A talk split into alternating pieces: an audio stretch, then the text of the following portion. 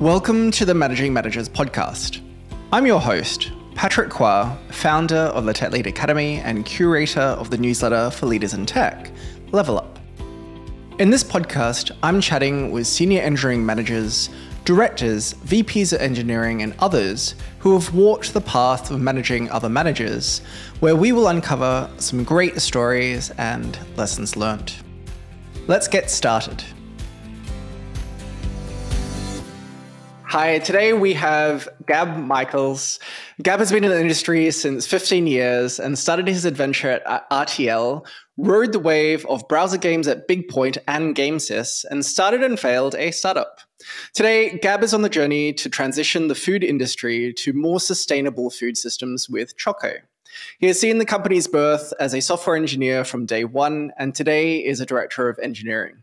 Welcome, Gab, to the podcast. Thank you for having me. It's uh, it's been a uh, it's absolute pleasure being here and uh, just speaking to you, having a conversation, and uh, let's see where this brings us. Love it. Great. Uh, so the podcast is around managing managers, and um, you know, I think part of that is hearing about the sort of leadership career journey. So I know you started off doing a bit of front end development, and you uh, started your own startup. So tell us more about that journey and how you ended up at Choco. Yes. Um so I've been basically around working as an engineer like since 2004, more or less, or uh, at least 2004. I started my apprenticeship. Like in Germany, you have this model where you work and you also um, go to school at the same point that goes over three years. And actually, like uh, I was starting off as a you know media designer, right? But like I did like all the different steps in that uh, in in my company. So like one part of the the journey was actually going through um, engineering. And at that point, um, you know, some people might say, you know, is that even engineering? So like I started off with Flash you know like the the early days when uh, it was everywhere and web. And like that's what primarily dominated also my career for a long bit right? So from the moment uh, steve jobs said like okay we're not supporting flash anymore like flash was considered dying. But um, i think it still held on for like another five to ten years i don't know um, something like that. It was really long Absolutely. I mean, I, I, think it shut down probably about five years ago or three years ago. So there was still a lot of Flash out there. You're right, up, up until quite recently. Yeah. Exactly. So uh, I did that a lot. So after uh, my journey at RTL, I moved to to BigPoint, did some. Uh, browser games when that was a thing right that was even like before all the mobile games etc like farmerama all these BigPoint games and then like also moving to london for like to, to, like an online gambling company called GameSys. So I continued the Flash journey there, and like at at that company, that's when all the rats jumped off the sinking ship and uh, went over to other technologies. So. Uh, at that point, I went to another niche technology uh, uh language. It was called Haxe. Uh, I, like barely anyone knows this, but like it, it, like it had like a similar concept to like let's say um, like TypeScript these days, right? So, um, but that overall brought me then to uh, the other web uh, technologies like React and um, uh, everything in regards to web. And overall, when I left London, I uh, decided to move back to Germany for my own startup. Like a friend of mine dragged me in into like an adventure you know like you start conversations and then uh, actually it looks like that's uh, okay you're just advising and suddenly you're one step through the door. So i was like okay now one step through the door. Let's see where this takes us. When we started uh, the startup. It was also only just like six months full time and like maybe in total a year uh, with the side by side with my uh, main job. Um, but that's what we did then uh, in, in in berlin for six months full time the, the startup was called zoe. It was more based on like building an application application for culture building inside of like bigger startups. Um, and then classic startup mistakes came the way, like you know, going all in without any clients and um, uh, living off of your own money uh, mm-hmm. and savings, and then you know, and uh, eventually, like I, I was uh, quite burned uh, at that point and like exhausted at, uh, at, the very least that I decided to to to take a break. And after that, that's what then brought me to Choco. So um, the advisor of the startup was Daniel Khachab, who's our C- CEO at, at Choco. And by coincidence, the day that I uh, decided to not pursue, continue with the startup, Dan had a dinner with me randomly. And I said, like, man, I need a break. Uh, I need to get my life straight in all dimensions. And he was like, okay, I understand. I was there uh, at some point as well. But how about you join my startup that is about to launch. Uh, and uh, so that's uh, how I eventually made it to, to Choco. Wow. Did you have a break in between? Like, or did you jump straight from your startup into a new startup? It was three weeks, uh, three weeks break that I took. Yeah. Um, but yeah, it was uh, an intense time. Okay. Wow. Um, so tell us more about what Choco does. Uh, I understand it's a sort of sustainable food, but explain it to other people who are going to be listening to the podcast. Yes. So our vision is to enable a sustainable food system right? So why is that uh, important, and what does that mean? Uh, first of all, right? So if we take, uh, if we look at food waste, for instance, 24 uh, percent of greenhouse gases comes actually from food waste, right? So this is from from uh, something called Project uh, Drawdown that like did an analysis. So 24 percent is of greenhouse gases is food waste, and 40 percent uh, of all food produced goes to waste, right? So, and like 75% of that 40% is actually inside of the supply chain. Wow. So there's actually no accountability, no visibility, right? It's a very old school industry that operates with, with pen and paper, right? So where do we come into play, right? So we are trying to help uh, digitize and empower the, the value adding businesses inside of the supply chain to run their businesses more efficiently, um, increase their profits, and like eliminate food waste along the way, right? So right now we are at the end of the supply chain, helping restaurants and their vendors uh, to run their ordering management and their operations more efficiently, so so that we can little by little go down the supply chain. Well, it's a fantastic uh, cause, and you know, given uh, the current environment, it makes total sense, and uh, that's really exciting to to hear um, uh, what the business is doing, um, and also um, from what I understand, it's grown quite a lot in that time. Uh, so, if I understand it right, you've been there for about five years ish. Uh, you started as the second employee and the software engineer, and now you're a director of engineering. So, what has that journey been like? What size is Choco now ish, and what's your sort of tech team look like? Yes, so um, the journey. Like uh, I started off basically as the first software engineer alongside the, the CTO back then, right? So we were sitting in a little space in in uh, Katz Orange. It's a restaurant here in Berlin, like because the, the, the founder of uh, no the the owner of Katz Orange was uh, an angel investor at Choco, so he provided us with some space. And in the first year, we were like, um, I think uh, we started off in April officially, and then we by end of the year we were like 15 people in total, and off of those 15 people, like we were four engineers in the early days, right? Um, nowadays, we are looking at uh, around like 100 people in the tech organization, or we we call it EPD, Engineer Product Design. Um, and like yeah multiple teams uh, a lot of learnings uh, along the way right? So in the early days you just like need to like wear multiple hats and figure things out even though you don't know what's uh, what's going on right? I often say that like i was a full stack developer just because you had to like firefight everything that comes your way right? Yeah. Amazing. And um, yeah it sounds like it's a very large um, E uh, PM sort of organization now.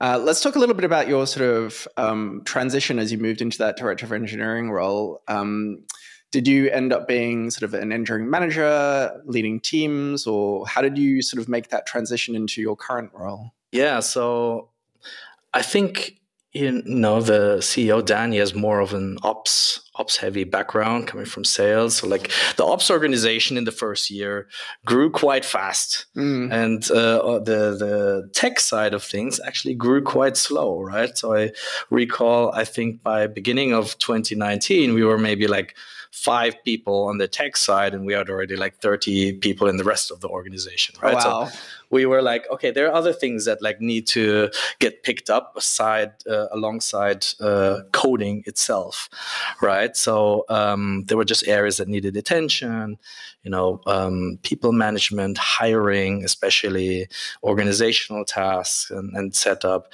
And and one day, actually, because of this, we were also like looking for a head of engineering role. So was it like a, a JD open? And I looked at this reading the responsibilities. And actually, in the previous companies, I don't have a classic tech background, tech startup background with engineering management roles, etc. So I was reading the responsibilities, and I was like thinking, like, well, I can do this. Well, I, I don't have formal leadership experience, but uh, it sounds something that like would that would excite me. And then I started. I was on holiday, and I started digging into um, the engineering manager path. So mm. that's hmm. when I found like, how do I become a head of engineering, right? And then I found out like, okay, the previous step is engineering manager.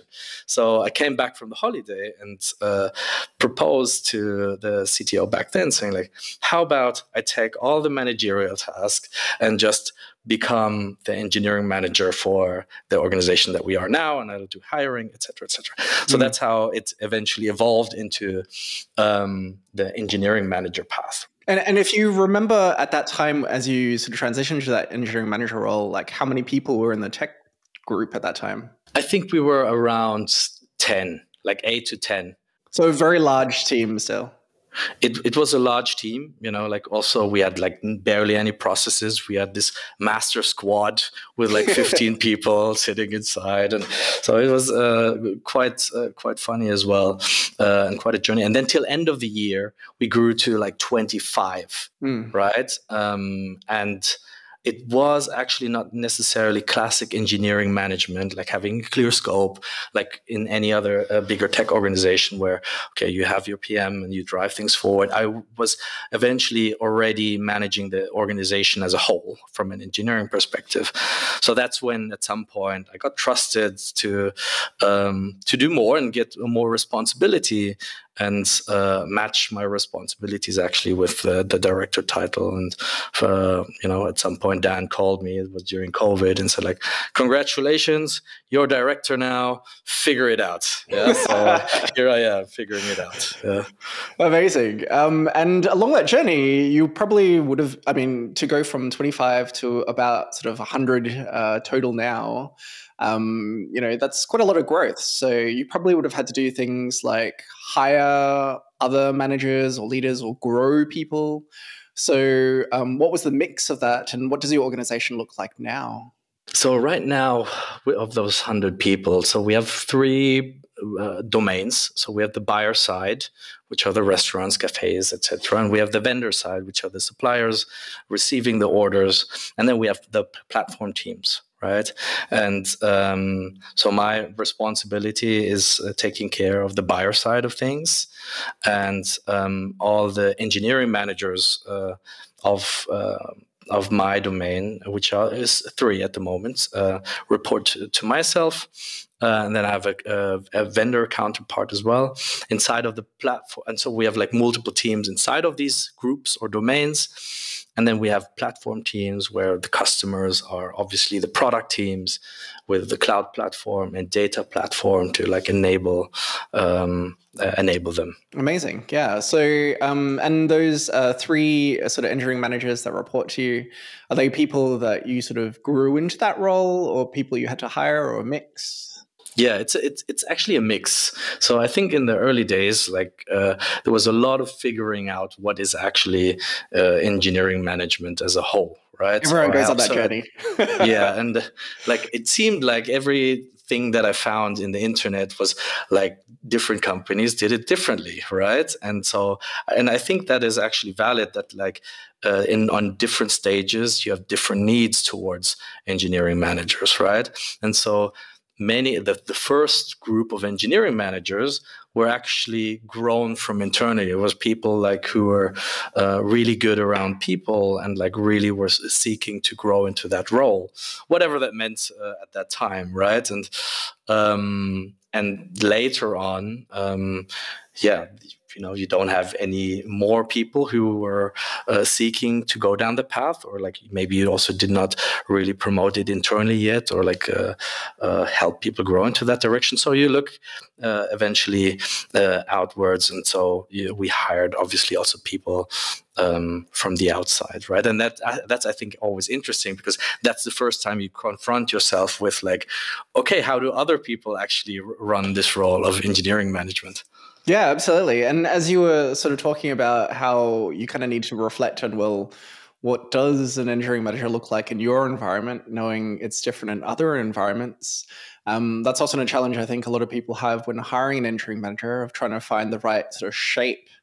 Um, and yeah, how did you find when you were recruiting your first engineering manager? Did you find that you had people who had very different expectations or different sort of uh, sort of skill set matches, or did you find people who fit generally pretty well to the shape of engineering manager that you were looking for? I think um, so. We started quite late hiring for engineering managers i would say so when we like the first group as i said was like hired internally um also like it really uh, to go back to the point of how it evolved like the first engineering managers were actually uh, ICs and tech leads at the same time, right? Mm-hmm. So, yeah. and then you see like, okay, not feasible. You evolve that, uh, etc.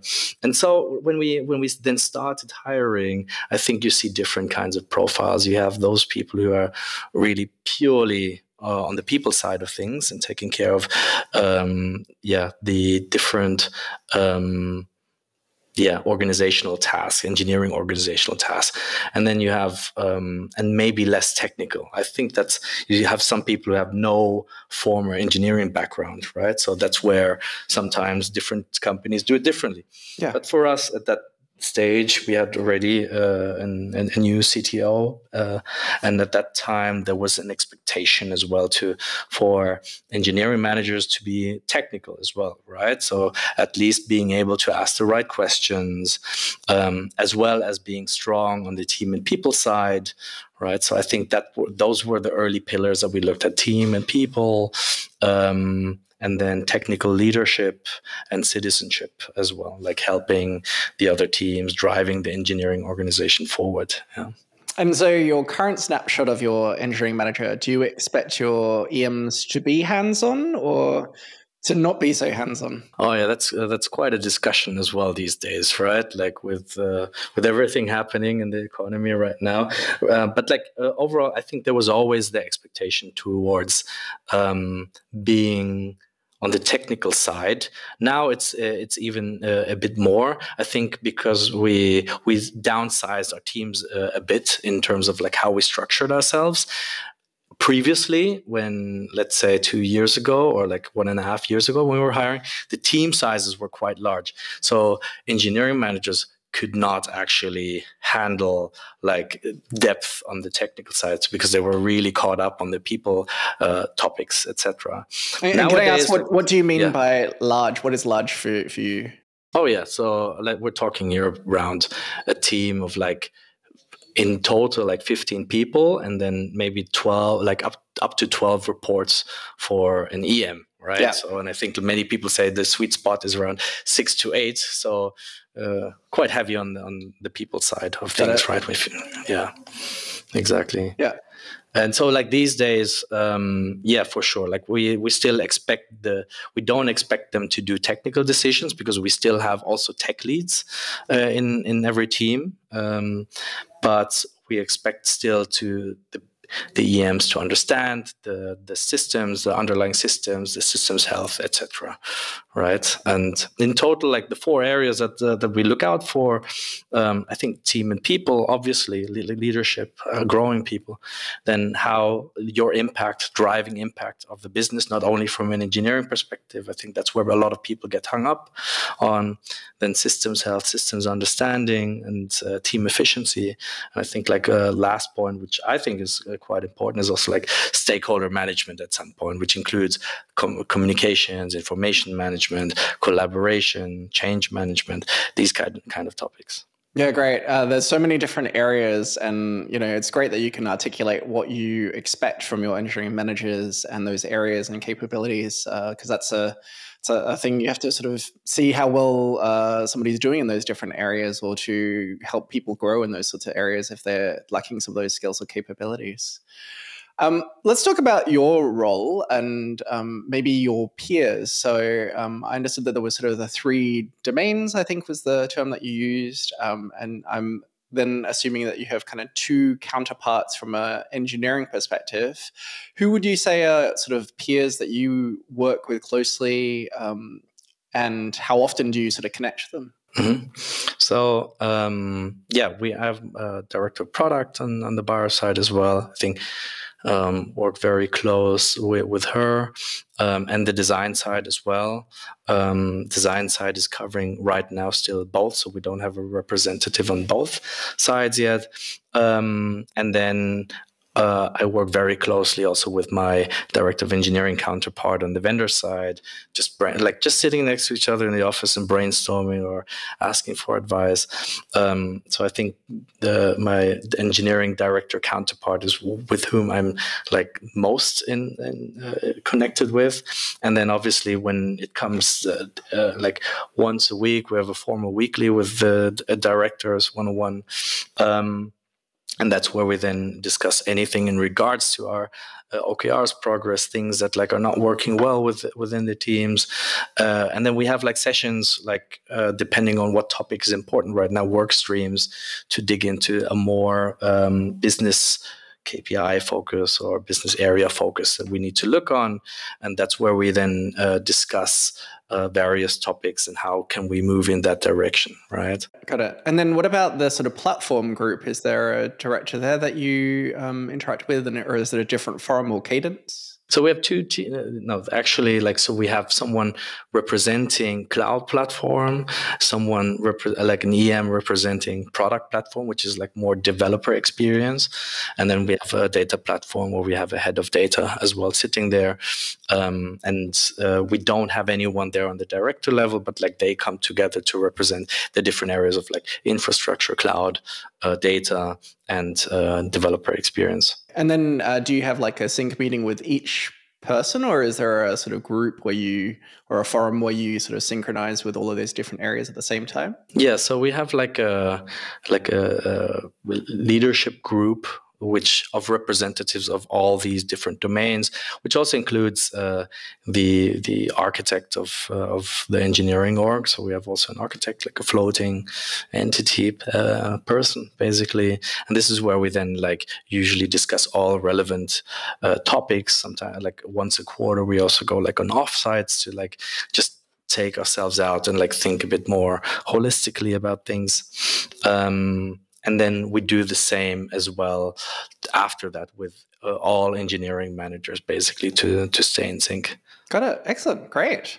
So i think we have a good shape of like your team uh, the people who you work with sort of sideways. What about upwards? Who do you currently report to? So i report to the cto right now and um, yeah he's part of that senior leadership group to like uh, run the session and bring the topics and the concerns from the business side Got it. Excellent. Great. Um, and then um, I'm assuming you have um, business partners that you need to interact with quite regularly, or is that more through the director of product? Uh, how often do you have to work with different business partners? How many are there? I can imagine there's probably quite a lot in your sort of world. Yeah, I think um, when I spoke earlier about the work streams, you have different uh, representatives of the areas that you want to focus on. And there you have like an operations specialist who usually collaborates uh, more closely with the uh, product owners of the different uh, work streams. And uh, the product director and the engineering director are also in those uh, work stream sessions um, to to yeah uh, align as well and like stay up to date and provide our input. And usually also like our ceo is in quite a lot of those sessions as well to like uh, bring a, a, bit of a different insight as well from from his experience. but yeah, like there are different kinds of work streams overall, and um, you, you, know, like uh, it's also important to to focus on on a few. You can't tackle everything, right? Absolutely, it can be very overwhelming when you're doing that much sort of context switching and uh, you know uh, lots of work and uh, juggling. Um, which does bring us on maybe a little bit onto uh, time. Uh, and I think that's kind of interesting uh, in terms of maybe thinking about an average week. And maybe there's not really an average week in your sort of world.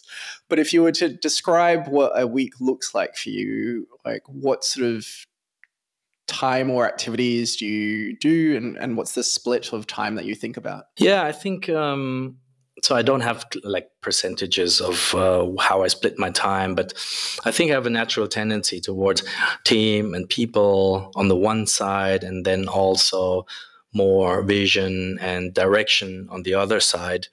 So naturally, I spend uh, quite a few. Uh, you know, quite some time on one-on-ones in general throughout the organization, maybe skip levels or my own one-on-ones.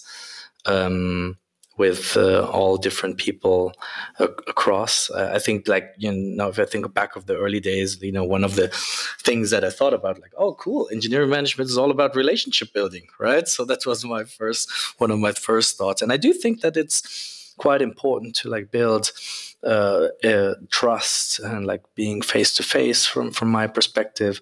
So a lot of that goes into there, like building that, so that like we can build a healthy organization um, and uh, have like honest feedback, or people can like just tell me what's what's up when when when they talk.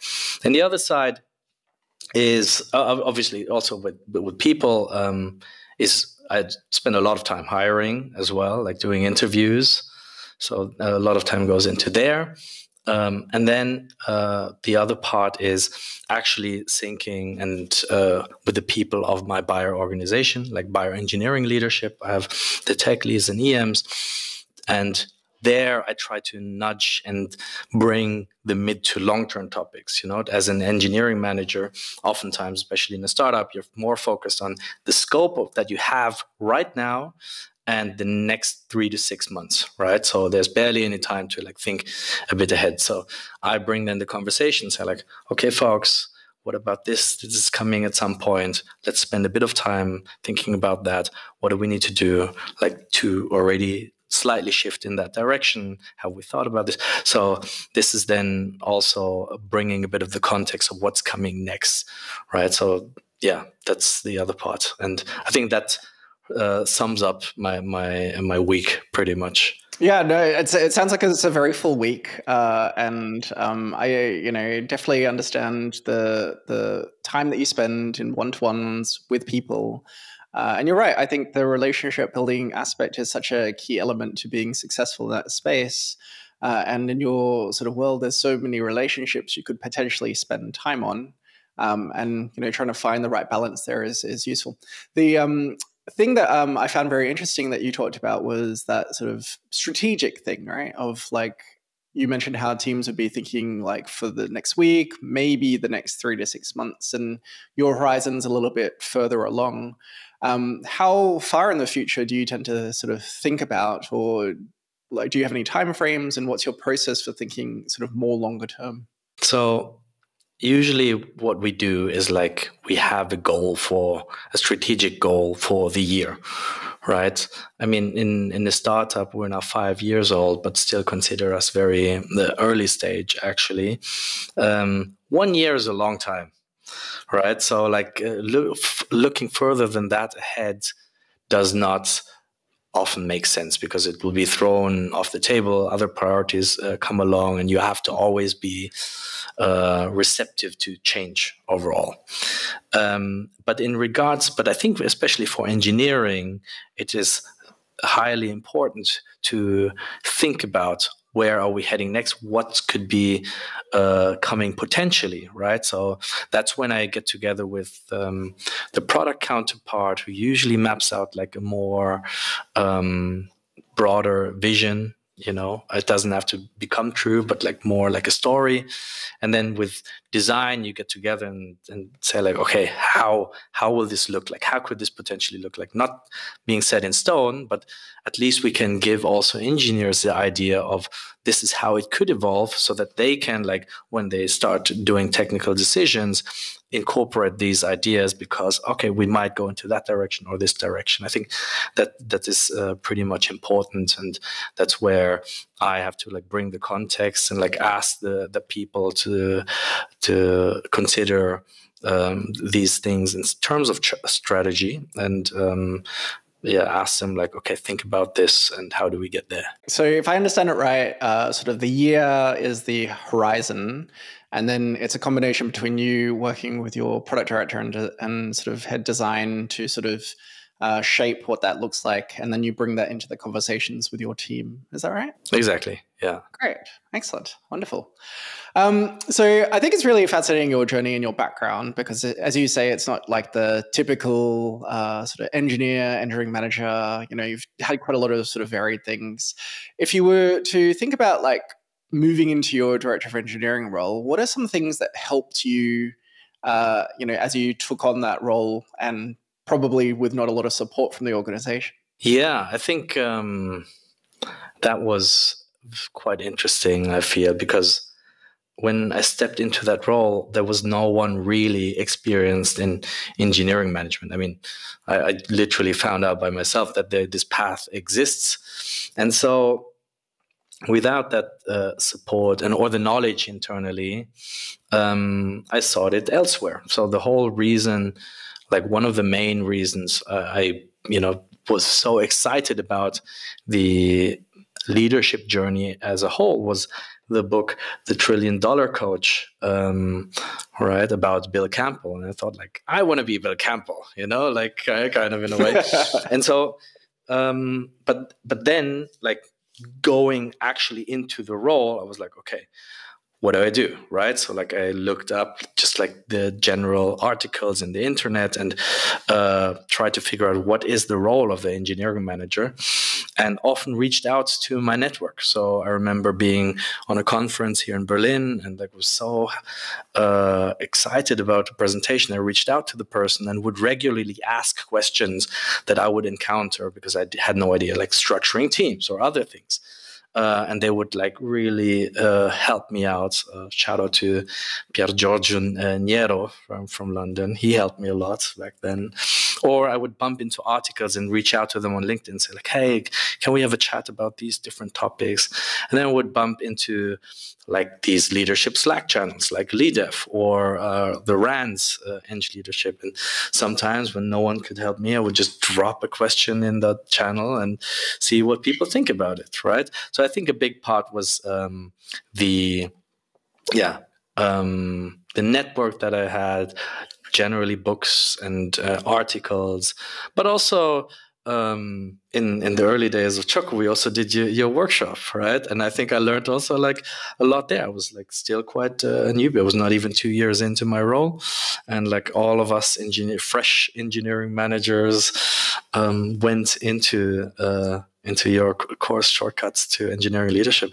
So thank you for that. Yeah, thank you. I remember it was a very uh, excited, uh, very motivated group. So thank you for the energy. Love it. Um, you, you, mentioned one book, which is Trillion Dollar Coach. Um, what are the maybe were books, influential books for you uh, that you think are relevant for other engineering directors or managers and managers? I really love uh, Managing Humans from uh, Michael Lopp because uh, he brings a humorous approach to engineering uh, management and his approach. Um, generally, I think uh, high output management, a classic uh, classic book as well from Andrew Grove. Um, and I think uh, I really liked as well um, uh, from good to great. I don't know the author anymore, but like I think that was generally gave a good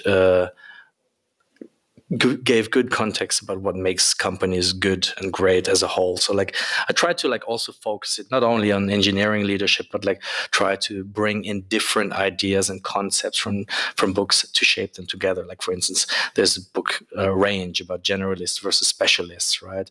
That uh, I find fascinating. I think these are some books to to pull into your repertoire and uh, um, see how it can help you evolve. No, there's some really great recommendations, and um, one thing I noticed is, um, uh, yeah, the, the Rands or Michael Lopp and his Managing Humans is a, a really good book. Uh, but the other books are sort of, I guess, classically business books. Um, and I can imagine in your role um, and uh, sort of your situation, you probably need to face a lot more and understand the business. I mean, you ran your own startup as well. Um, how much has that influenced how you work as a director? So, how much do you think of like engineering versus like aligning with the business, and how does that sort of manifest? So, yeah, I think this is actually one of the things um, that is not that easy to learn, uh, or not, not that like not natural when you get into engineering management. You're focused on your code and what it does and what features it uh, uh, uh it produces. But then when you have to think of engineering metrics and the biz- what the business wants you have to also like speak a different language and use a different language and you uh, when you have to explain technical initiatives and tech debt to different stakeholders, you have to translate it and what does it mean in terms of business numbers. So I think this is uh, quite a, a, learning for an engineering manager to uh, stay on top of this, right? Because oftentimes you have like the your product manager counterpart who actually covers this space. But like if you as an engineer as well, engineering manager and engineer, you want to really ship amazing work and like understand the user deeply, you need to understand what the business is trying to achieve as well. So I think the role of the engineering manager is to take these metrics, like, and translate them in a way to the engineers on why this is important, right? So that you already get the touch points. Because if you don't have any feeling for the business metrics that you're trying to move, you will always get hung up in technical initiatives like, oh, I hate this code. This has to be refactored, but you don't actually translate it into business value, right? So you have to have to always keep this in mind. And this is also a part of becoming more senior I think, as an IC, because you shift more from the technical aspects to the business aspects. Aspects. No, absolutely, and, and I think you captured a couple of really good, I think, uh, points. One which is like you have to talk to the business on their language and terms. And this is definitely a trap I've seen with a lot of engineering leaders is that they simply just talk about their own world, tech debt, and builds and compile times. And business people don't really care about that. Um, do you have any tips for people who are trying to get better at communicating with business people? Yes. So I think many many people in the engineering space also don't consider what it means to improve their communication skills as a whole, right? They say like, yeah, I've gotten received feedback that I need to improve communication without actually knowing what does it actually mean. Uh, yeah, uh, uh, improving communication, right? And I think as the more senior you get, you need to learn how to use the right words and language bec- because you want to influence people, right? I think uh, opinionated engineers often go in quite hard with their strong opinions. And uh, I, th- I think one of the concepts of the book Managing Humans is the language called uh, managementese. So when you actually try to present it in a different way, uh, yeah, style of words, they think like, oh, this is all manager BS, and like I don't want to talk this way. This is sugarcoating, but actually, it's just understanding how to use language to influence right um, oftentimes like uh, you, you, know when when you don't know how to influence like you know this is when organizations fall into the fallacy of like oh um, uh, this is so political because people don't know how to influence uh, people. So, like you know, bad bad communication and influence is called politics. Good influence is just called it's good influence. Yeah. So, I think um, this is something to bear in mind and like just be mindful of how can I really get through to what I want, right? No, some great tips. And I love how you sort of said how language is really important to influencing. And in your role, you know, that's kind of your biggest lever of you know being able to communicate with people and, and influence through those relationships that you have that you're building uh, through the conversations that you're sort of steering how did you improve your influencing skills was it just through lots of trial and error how did you how did you expand your influencing skills i think I I honestly don't know. I think it was like a lot of it was was uh, definitely trial and error, but I was always uh, quite on the mindful side of my communication. So I I didn't want like you know things like the um, what is it, the feedback sandwich. I knew like I didn't want to do these kind of things, and I wanted to be uh, me personally, like uh, very focused on relationships, my personal style. Like I always wanted to be gentle, but I wanted to be clear on my feedback or my statements, right? So it's always a fine line, right? And sometimes you realize, hmm, maybe it didn't get through right this time. And then like next time you try differently and you think okay maybe this was it was a bit hard so i do think that a lot of it is like trial and error and just uh, uh, keeping on doing it. And i do think that a lot of um, a lot of skills that engineering manager brings to the table is just learned over time and experience by itself. Yeah, absolutely. I mean, with everything, there does need to be practice, and and I think what I was hearing you say in that sort of influencing part was really that mindfulness of trying to focus on doing something with intention. Um, and I kind of hear a little bit of the radical candor stuff in there of being like both empathic, like sensitive, but being direct as well, right? So I think that's useful not just for feedback, but also communication. I think. Yeah, and I think like you know you want to give the person the feeling that hey, we're here both. We want both the same thing right? And we're on the same page and i think that's where radical candor comes into play yes. Absolutely. Well and, and i mean i think what you just said there also captures a big difference because i do see a lot of engineers who think it's about like winning an argument. And what i heard you say there was it's like you know we're both trying to win like we're both on the same page. It's not about a win-lose situation and you're trying to you know try to make sure that everyone's happy with the outcome with whatever you end up with Exactly. Um, so, one of the um, things that you recently did this year was deliver your first public talk. And this was riding the roller coaster of emotions as a leader. So, I can imagine over the last five years, there's been a lot of roller coasters, lots of emotions. Uh, what's been, uh, you know, a big roller coaster for you that you've experienced managing other managers? I think in general, and this is might might, might not be um, managing managers per se, but like I think the most emotional bits of, of this role is when the when the working relationship doesn't work out and you need to part ways, mm. right? Because that's then the moment as well where you know you're you question yourself, well, like why have I done anything? Like, could I have done something better to empower this person? Or why haven't we found this earlier in the hiring process? All these things uh, come up, and like, just parting ways is never a great thing overall, right? And this is where, you know, if you're a decent human being, you will just feel horrible in, in that moment.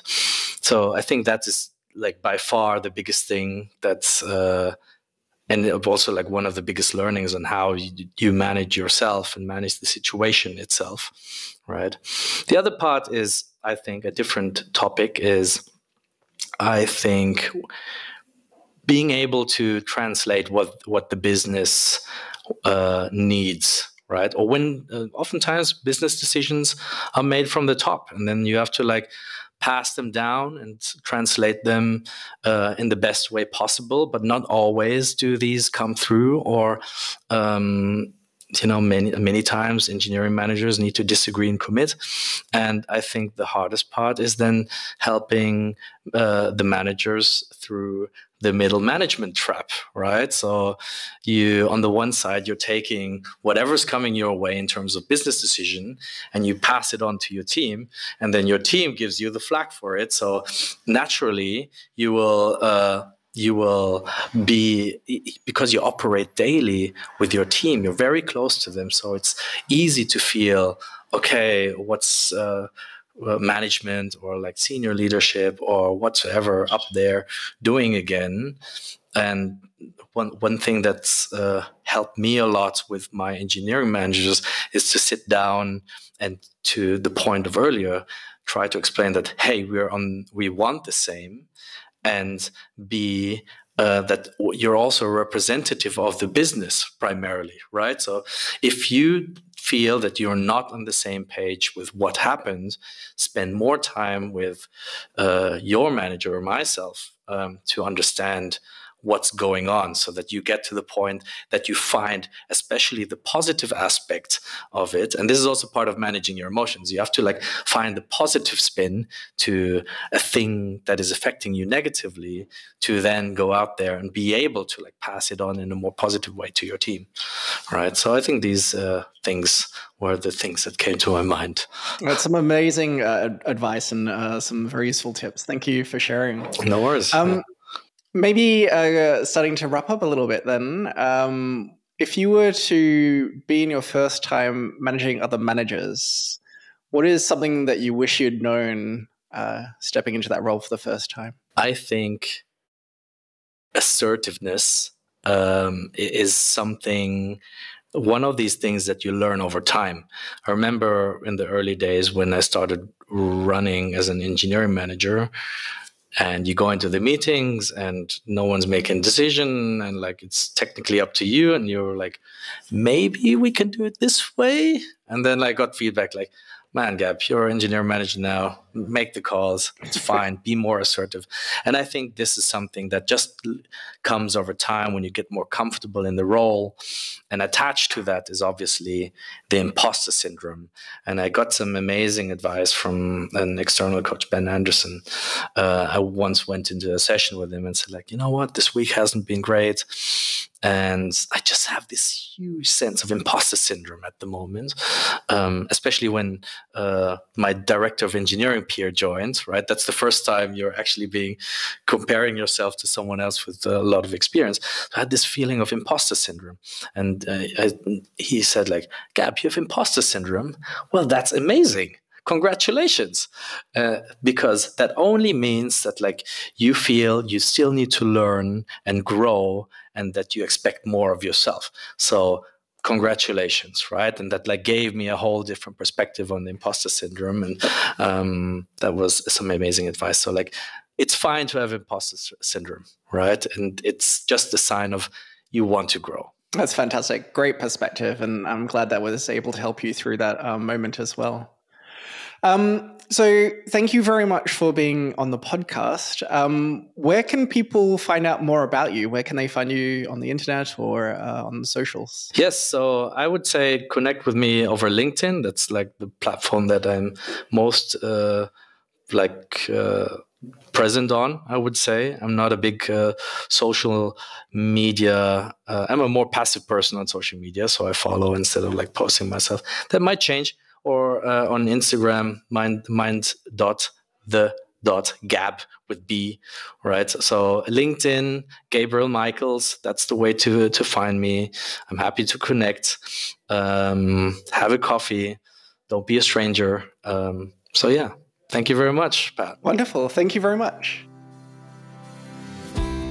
Thanks for listening to this episode of the managing managers podcast you can find the transcript and the show notes at www.managingmanagers.tech.